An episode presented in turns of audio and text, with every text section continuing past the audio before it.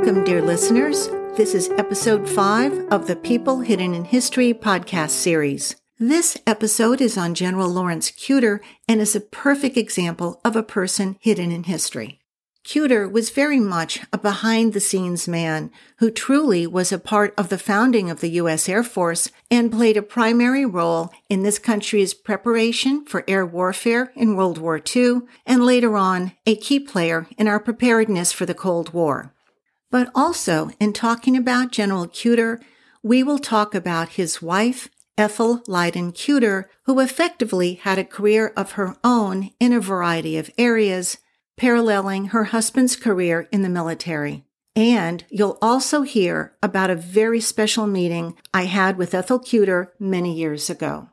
But before we start, if you'd like some background and inspiration for this series, please do listen to the introduction episode.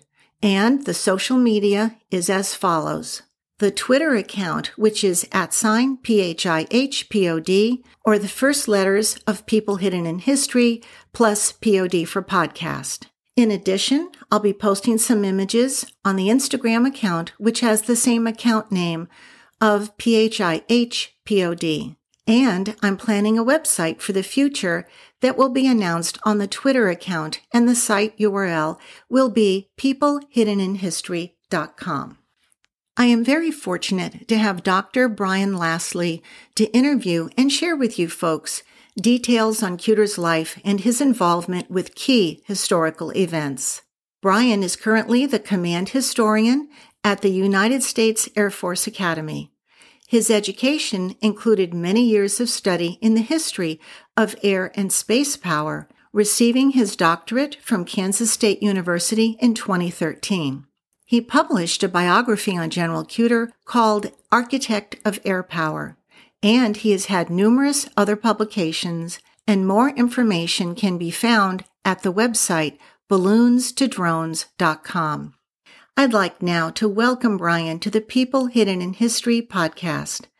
And to start out, Brian, a lot of people have not even heard of General Lawrence Kuter, Please start giving an overview and then we'll delve into the many fascinating aspects of his life.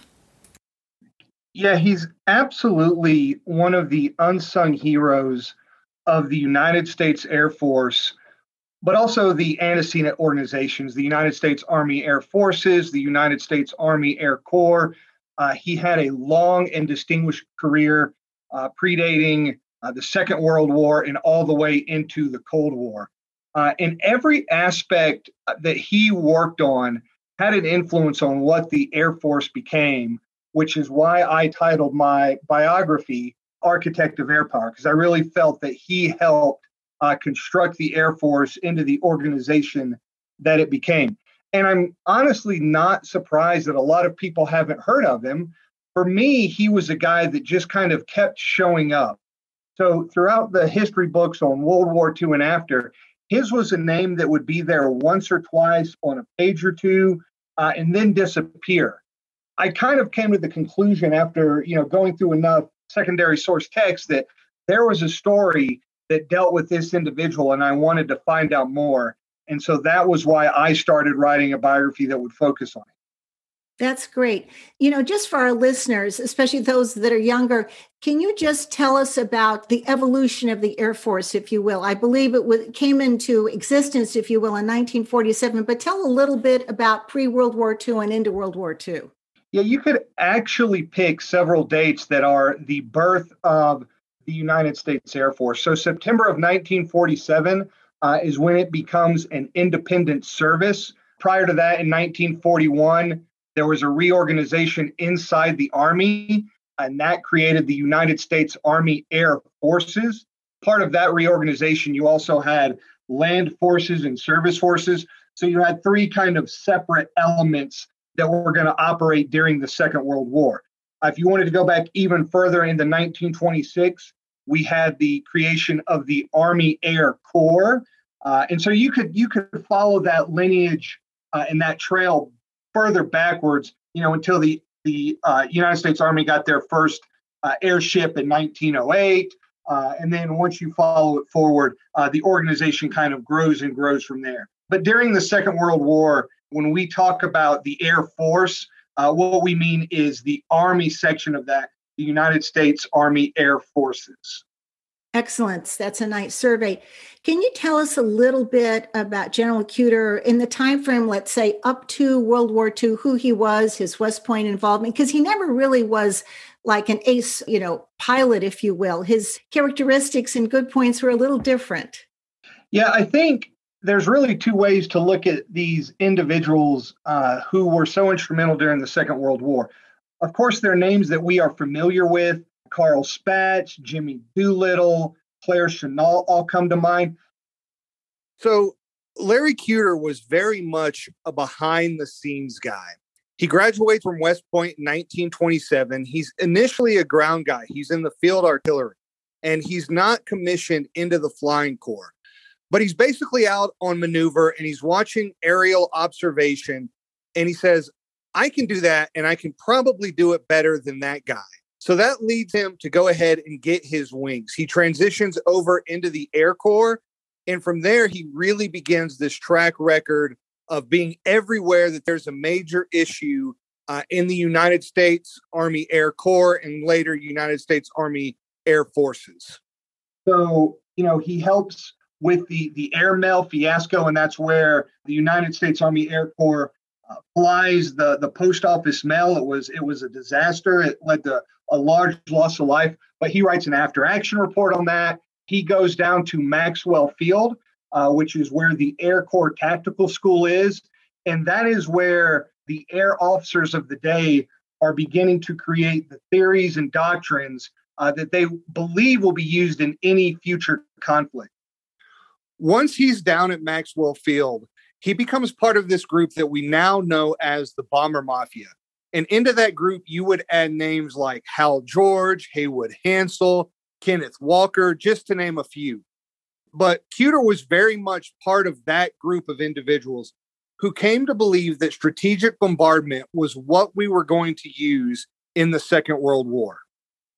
Uh, from there, he moves up to the War Department and he's working for General George Marshall. And that is where he is uh, in the summer of 1941, prior to the opening of hostilities for the United States. So I think that's a really good point, a jumping point to talk about his contributions in World War II. In reading the biography, he was part of a group of, I think, of four men that wrote this doctrine and also plans how to effectively use air power in World War II. Can you elaborate on that? Yeah, so the document is what we call AWPD 1, Air War Planning Document 1. To make a long and convoluted story short, we had all of these various war plans that we would use uh, in any given conflict, not just against Germany or Japan, but look, we even had uh, operations uh, for possible wars against France, uh, against England. We even had one for Canada. Uh, I always enjoy throwing that one out there. Uh, but the, the long and the short of it is that we didn't have any air plans.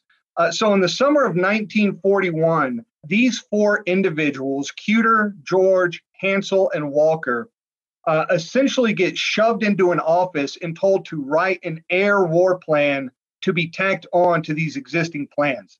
Uh, and that becomes Air War Planning Document One. They do this in a matter of nine days they do the math on how many pilots they're going to need, how many bombers, how many fighters, how many training organizations. I mean, it is an absolutely Herculean task uh, that they put together in, in basically a week. Uh, from there, they get it briefed up. It goes through Hap Arnold, it goes through George Marshall. Uh, and at the, the end of the day, you have an executable plan uh, that you can begin using uh, during the coming conflict. Yeah, that was a phenomenal accomplishment in such a short time. So obviously, we have Pearl Harbor happening in December of 1941. I believe Kuter was in Washington up until that time at early 42 maybe we could talk about his his deployment over to europe and his activities and with some of the famous names of europe and also some of the british generals i'll add in there that actually on december 7th 1941 kuter is in washington two days before the attack on Pearl Harbor, the entire American war plans had been leaked to the Chicago Tribune. Kuter was was uh, one of the people who had a copy of this these war plans, and so two days before Pearl Harbor, the FBI showed up at Kuter's desk. Uh, this was the type of story you could imagine if it broke today. It would be a story that would have, you know, a lot of legs and it would go places. Uh, it's actually more or less a footnote in history now because it's overshadowed by what happens on on 7 December. Uh, but I will throw out there that Kuter was cleared. It was not one of his copies uh, that ended up in the Chicago Tribune.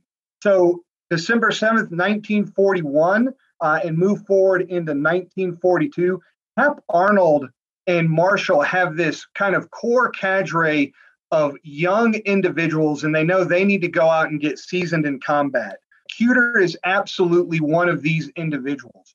So Arnold sends him overseas uh, in 1942 to command the 1st Bombardment Wing, and he is stationed in England. And so this is the early days of the stand up of the 8th Air Force. Uh, Kuter is over there. One of his subordinate squadron commanders uh, is an unknown lieutenant colonel by the name of Curtis LeMay. It's actually Kuter who highlights uh, LeMay's contributions uh, to tactical changes up to the 8th Air Force Commander Ira Eaker. But Kuter actually is not in England all that long. He's only there for about six weeks uh, before Carl Spaatz grabs him and takes him down to North Africa. Into Kuter's spot goes Haywood Hansell, another one of these individuals who needed that combat seasoning. And so Kuter goes very quickly from commanding a bombardment wing in North Af or in England to commanding or deputy commanding tactical air forces. And by that, I mean fighter aircraft in North Africa. Uh, he is working for Sir Arthur Cunningham. uh, and if you are not familiar with that name, you may recognize it as one of the characters in the movie Patton, in the famous scene where Patton is arguing with uh, his British counterparts about air cover. Uh, and that entire incident uh, actually takes place. Kuter is sitting outside that office uh, when that happens. So he's in England, he's in North Africa, he's done bombardment missions, he's commanded tactical fighter operations or uh, coordinated tactical fighter operations. Uh, and then he goes back to the War Department to kind of be one of Hap Arnold's right hand men throughout much of the war. So let's talk a little bit more about what you mentioned, his contribution when he's, you know, dealing in the Mediterranean and North African theaters, if you will. What are his contributions? He really was was a manager more so than a military tactician. Is that a fair statement? Yeah, absolutely. He is not, like you said, an ace pilot. And this is something that is going to follow him throughout his career. You see it when he writes the after action report for the airmail fiasco. You see it when he helps author the air war planning document. You see it when he is the deputy commander of the North African Tactical Air Forces. Uh, he has a real flair for staff work. Uh, and I know that might not be as interesting or as popular as the daring do of the combat pilots, but it's enormously important. Uh, none of the, the combat pilots can do what they do without that staff organization working behind it. So Kuter already has by this point, and this is why Spaatz pulls him down to North Africa. He's mm-hmm. already got that reputation uh, as a phenomenal staff officer. I, I really can't highlight that enough. Uh, and then again, when he comes back from that assignment and he helps author one of the field manuals that essentially separates air power out from the ground forces. Uh, again, it's this staff work, it's his publication record uh, that really stands him out from his peers. I think a quote in your book and other uh, writings on Kuter, he would always be the level head in the room. Yeah, absolutely. He doesn't seem to get flustered too much. Uh, he doesn't seem to get upset by too much. I never cross in any of the research any of uh, the other folks who wrote about him ever saying that he loses his temper. Look, he, he's not the yelling commander, he's not the screaming commander. He's very much the organizational architect and this is this is uh, replete throughout the literature. Uh, in a way, it kind of works against him because, again, not being that combat pilot out on the front lines, although he did fly uh, some bomber missions, not being that combat pilot, some of the other combat pilots, I would think, tend to look down on him. Uh, you see that in some of the autobiographies that were written after the war. Uh, Air Force spoken here about Ira Eaker uh, and with the Possum and the Eagle by Ralph Nutter, who was a um, uh, a bomber bombardier during the Second World War who worked with Kuter and Hansell. So in a way, that kind of worked against him. But I, I don't think it should by should by any stretch diminish his impacts on on the United States Army Air Force. Very definitely. Let's talk now about his time back in Washington. I believe you said that he was brought back there. Was it in 1943? Yeah. And he kind of becomes one of Hap Arnold's right hand men. Uh, a colleague of mine once said that there were two people that you did not want to show up at your door during the Second World War. Uh, one was Larry Kuter, and the other was Lauris Norstad. That essentially meant that Hap Arnold had taken more than was necessary interest in what you were doing. Uh, so typically, Kuter would show up with his paper, take some notes, go back to DC, and then if Norstad showed up, you knew that your job was in was in real danger. I would flash forward to uh, Haywood Hansell, who gets fired in the Pacific. Kuter went out there on a fact-finding trip, followed by Lauris Norstad, who uh, led the firing of Hansell. Um, but he serves again as Hap Arnold's right hand man. He goes to the Yalta Conference. Hap suffered greatly during the Second World War. Uh, he actually had numerous heart attacks. So during the Yalta Conference, uh, Major General Lawrence Kuter is the senior air commander for the Americans. Uh, and by that point, we're talking about what the post World War is going to look at. But you have to recognize uh, that Kuter, as a two star, is surrounded by marshals of the Soviet Union and air marshals of the Royal Air Force, uh, and he is very much holding his own there. So, talking about the Pacific Theater, what what was his involvement there? I think he uh, worked alongside MacArthur at some point. Let's talk a little bit about that. Yeah, so as the war progresses and you look at the island hopping campaigns of the Second World War, one of the things that we are trying to get with those island hopping campaigns uh, is airfields. And those airfields are going to allow us to conduct strategic bombardment operations against the Japanese homeland. We pincer Japan in between uh, aircraft flying out of China and aircraft flying out of the Marianas. These are the 20th and 21st Bomber Commands, and they are using this new technological wonder, the B 29 the B 29 is one of the most expensive weapon systems in history. Uh, it is run directly by Hap Arnold, uh, and Kuter is again one of Arnold's right hand men in getting this force ready to conduct bombing operations. Uh, Kuter's actually given the assignment of going out and being the chief of staff for the Bomber Command. Uh, but what happens is once the war in Europe ends and Spaatz and then LeMay move over into the Pacific, Kuter is kind of left without a chair. So he actually doesn't play any appreciable role uh, in the bombing of Japan. But what he does do is then move over into airlift. And this may seem like something of a slap in the face. Uh, Kuter and Hansell both felt that you know they kind of missed out on an opportunity there. Uh, but what's really interesting is by moving over into air transport, Kuter is adding another feather into his cap of what he is capable of commanding.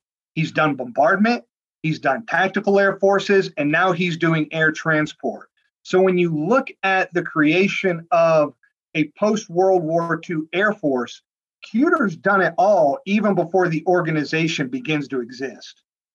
So, at a high level, now we've transitioned out of World War II. I think the important thing to mention about Kuter and the role of the Air Force is that the Cold War is really all about air power in a very simplistic term. Maybe you can talk a little bit about his his role into that, and then we could roll a little bit into NORAD. Yeah. So, post World War II, uh, the Cold War rises very rapidly between 1945 and let's say 1948 uh, the only organization on the planet capable of delivering atomic weapons is the United States Army Air Forces. Their Major Command of Strategic Air Command is going to uh, be the one to deliver those nuclear weapons. So the Air Force is created in 1947 partly because this concept of atomic and strategic bombing it needs an independent organization uh, to run those operations so when the air force is created in 1947 uh, Kuter is actually serving on ICAO, ICAO. He is working on uh, international agreements for, for flights. Uh, so it's funny that he spends so much of his life being part of this building up of the Air Force, and then he's not actually there when when the Air Force itself is created. Uh, something like an absentee father, if you will. Although, so he controls uh, the military air transport uh, system, what we call MATS. So this is the Navy and the Air Force's uh, air transport organization. So again, bombers, fighters, air transport, Kuter has done it all. That's that's a, a good summary. So moving forward a little bit, maybe you could talk a little about, about the 50s. I'm not sure on the timeline, but when when are the plans drafted for NORAD and then the construction in Colorado? So after he commands MATS, after he does iko he has a series of assignments. Uh, he commands Air University, which is the intellectual and leadership center uh, down at Maxwell Air Force Base, more or less the follow on to the old Air Corps Tactical School. Uh, Kuter really enjoyed his time down there, really enjoyed being part of that organization. He commanded the Far East Air Forces, uh, what we call FEAF. He commanded the Pacific Air Forces, PACAF. Uh, and then following that, he goes on to be the second commander of the North American Air Defense Command, or NORAD. So once Kuter takes over at NORAD, and let me explain a little bit about what NORAD is. NORAD is the North American Air Defense Command. Uh, at the time, its principal purpose was to serve as a tripwire or an early warning for any possible Soviet incursions into the airspace of the United States and Canada. There were a series of radar lines, the distant early warning line, the mid Canada line, the Pine Tree line, all of these served to detect any possible incoming Soviet threats. That was all fed back into a command center at Ent Air Force Base here in Colorado Springs.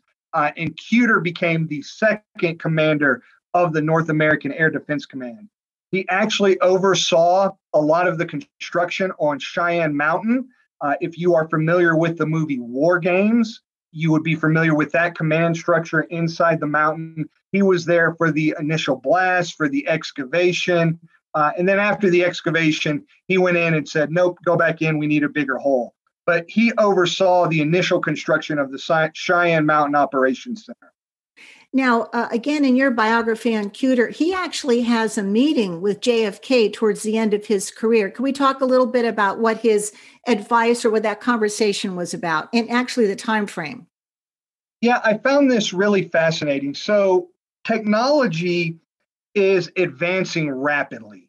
In the 1950s and early 1960s, the generational change in aircraft is, you know, not to not to be glib, but pretty ridiculous how fast things are advancing. So we go from propeller driven aircraft to jet engine aircraft, uh, and these are advancing quick, fast, and in a hurry. Uh, these aircraft can be used either to deliver nuclear weapons, or they can be deli- or they can be used as interceptors to stop incoming Soviet bombers.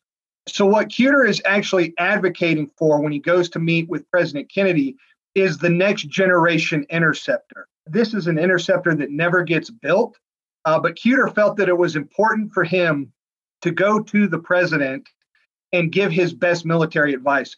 And I found this conversation fascinating because it represents the very best in civil military relations. Kuter has gone through his chain of command and not really got where he wanted to. Uh, as the commander of NORAD, as was his right, he asked to meet with Kennedy. They met in the Oval Office. Uh, Kuter notes that JFK sits in his favorite rocking chair, which was where Kennedy took most of his meetings from. Kuter presented all of his arguments. We need a new manned interceptor, two person, two engines, uh, two of everything on this interceptor. Kennedy heard him. Uh, Kennedy saw him through. Uh, the interceptor did not get built, but Kuter noted afterwards that it was my job to express my best military advice and then essentially to salute smartly and carry out the plans of the day. So Kuter, I believe, did retire in 1962, but I want to highlight that he kept really good uh, written history of everything he did. In fact, you know, later in his life, his wife Ethel Kuter was very key in recording their history and his history. Maybe we can talk a little bit about that. Yeah, this is really fascinating, and I would greatly enjoy spending a few minutes talking about this. Kuter and Ethel were lifelong uh, archivists in and of their own right. They kept everything from the time they were married until well after his retirement. Every invitation, every diary, uh, every important scrap of paper, they kept every bit of that. And they're actually bound in about 40 very large volumes and in the archives here at the United States Air Force Academy. And there was no way that I could have written this biography without the diligent work of Ethel and everything she kept. Very interesting. And I think that he was writing maybe a more extensive autobiography that didn't get finished at the time of his death, but still, like you're saying, a tremendous amount was recorded. Yeah, he dies in November of 1979. He was working on a book titled Global Air Power. He only made it up through 1943, so he did not even finish his World War II years. Ethel tried to pick up the story. She wrote her own unpublished autobiography uh, titled Along with Larry, uh, and that is also uh, in the Air Force History Archives. Uh, when taken together, I don't know of any other spouse combination where where they both wrote uh, so extensively uh, during during their time together. I would also add that every one of their, you know, there's no other way to say it, every one of their love letters when Larry was at West Point are also in the archives here. It's it's mentioned at the beginning of his biography by you, but there's a very cute story of a relationship between them. It's almost like a Hallmark movie. You know, when he goes to West Point, they write each other almost every day, correct? Yeah, they do. In fact, her diary, and she kept a diary from the time she was 13. And her diary actually mentions them meeting their junior year of high school and on into their senior year of high school. Uh, what's really interesting about this diary is she's kind of palling around with her girlfriends and dating on and off. Uh, and she meets Larry and she describes him as a real fine fellow. And gee, he's nice. Uh, but she continues to, to go on dates with, with other gentlemen callers, if you will. But the diary itself, it's really interesting that eventually Larry kind of overtakes everyone else. Uh, and there comes a point in their senior year where there's not a day that goes by where she doesn't write about uh, Larry in the in the diary. You know, it's it's funny as I was reading through it, I had to keep in mind that what I'm looking at is the diary of a of a 16 and 17 year old uh, infatuated girl. I tended to view, you know, that they had always been together, that I tended to view them as adults. So to, to try to get back into that mindset of even what I might have been like at 17 years of age was actually a lot of fun. Well, as I mentioned at the beginning of the podcast, before you and I started talking, Ethel Kuter was amazing in her own right with her various accomplishments. And I'll talk more about that at the end of the podcast. But they were very devoted to each other. And the wife of someone who is that high in the military, it's not an easy life. Maybe you can talk about that a little bit. Yeah. So she was as busy as Larry was uh, during the Second World War. She worked uh, very closely with Bee Arnold uh, Hap Arnold's wife. They worked very closely together on various things.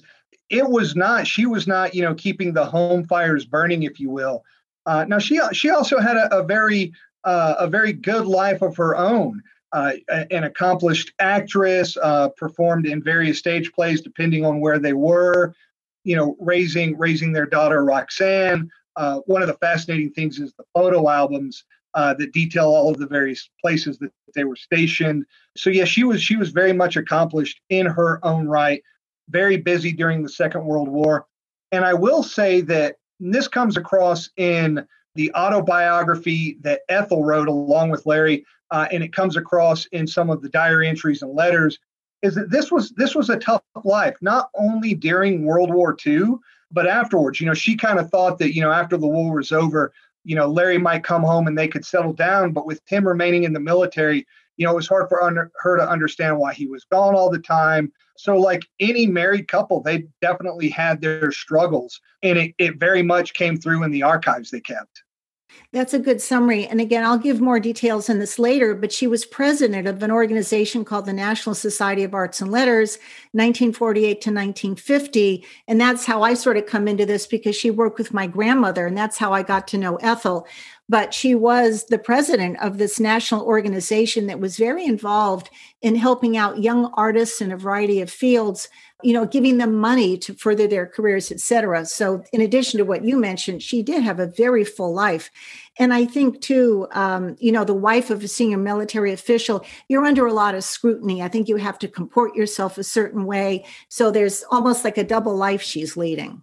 No she was uh, she was incredibly accomplished in her own right uh, she was an accomplished theater actress.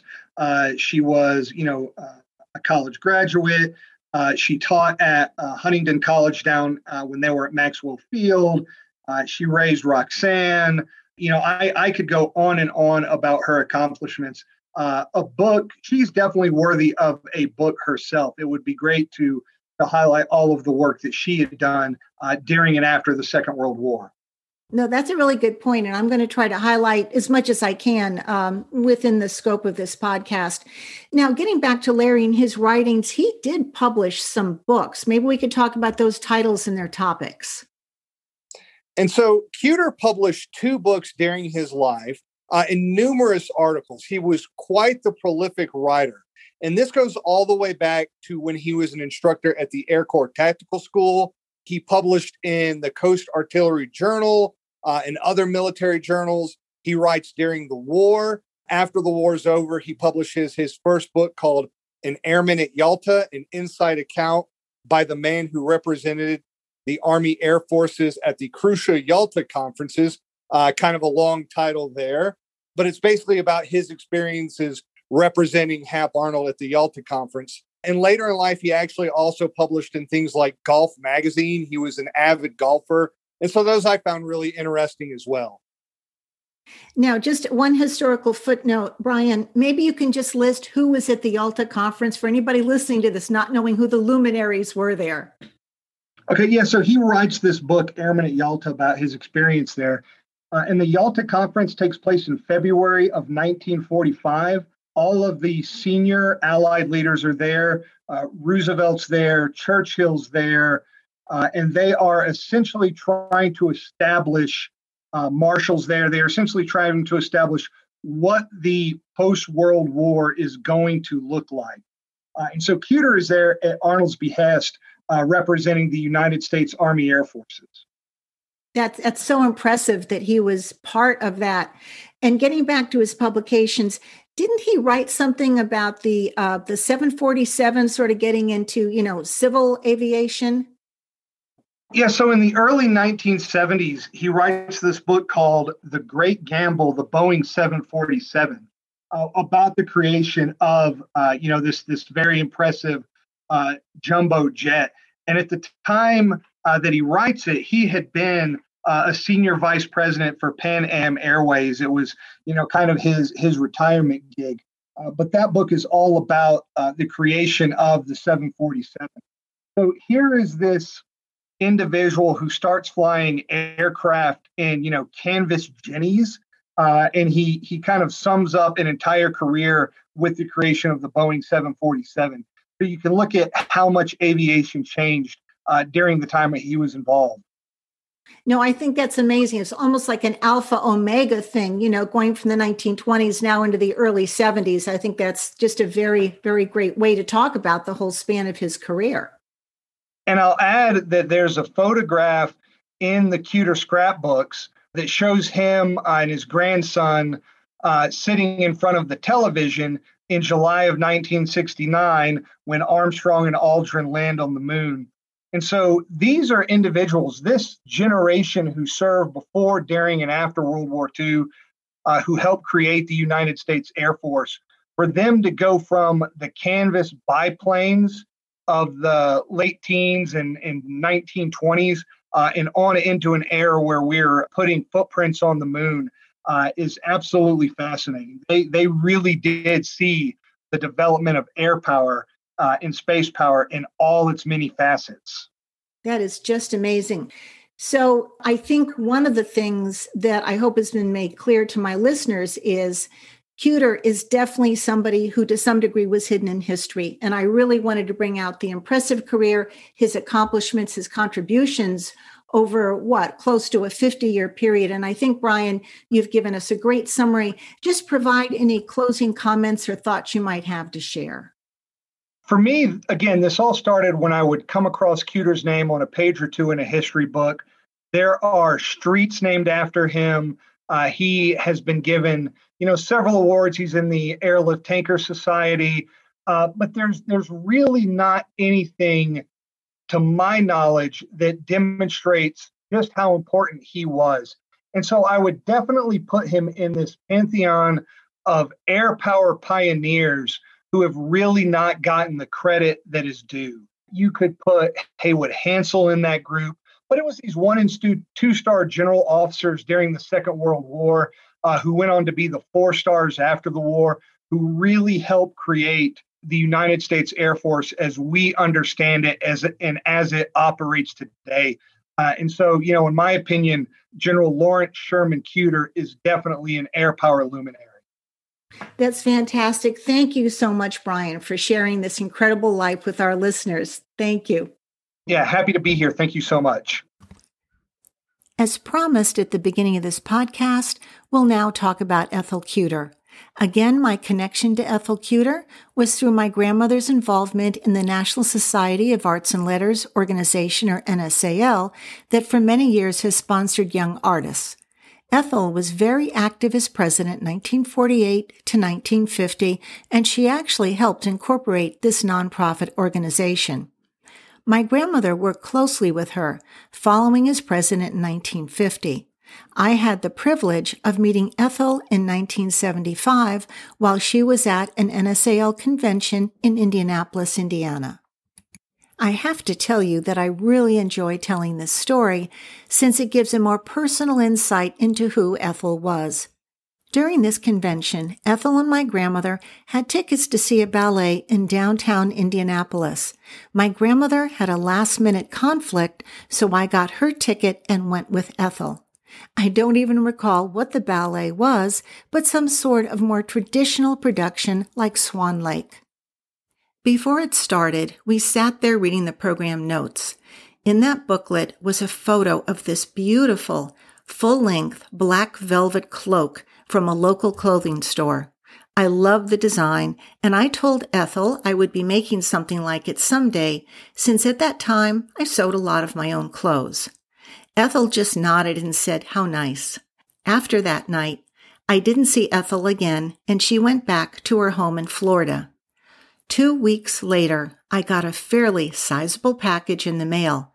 I opened it up and in it was a full length black velvet cloak from Ethel, almost identical to the one in the program booklet. A note was enclosed saying that she wanted me to have it, knowing I would appreciate it. She also added she wore it to an event at the White House with her husband Larry when Eisenhower was president in the 1950s.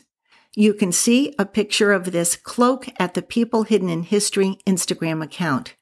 I cherished it so much and I did wear it through the years. The first time I wore it was actually to a military ball just a year later at the University of New Hampshire. It was celebrating our country's bicentennial in 1976.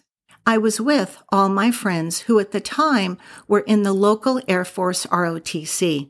Ironically, I didn't know who General Kuter was at the time and never mentioned that this cloak belonged to the wife of an Air Force general, which would have been an interesting topic that night. But I want to add one more part to that story.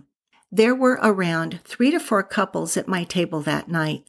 One of these couples were Marcia Cheeseman and Michael Therrien. Marcia and Mike eventually married and were married for 42 years. But this is a memorial to Marcia, who passed away in 2020 from breast cancer. Marcia joined the Air Force in 1976 and spent 23 years in the Air Force as a dietitian, retiring in the rank as colonel, and the Air Force meant a great deal to her. This podcast episode is dedicated to her. Referencing Ethel Kuter again, both Brian and I are doing further research on Ethel and may record a follow on podcast on her many accomplishments. I do hope you've enjoyed hearing the highlights of General Kuter's life and accomplishments. I encourage you to purchase Brian's book, Architect of Air Power, which is available through Amazon, both in print and download. Thanks so much for listening to the People Hidden in History series. I hope you have enjoyed these interesting characters and learned facts that aren't commonly known. And please do subscribe to this series through the various podcast venues, including Apple, Google, and Spotify.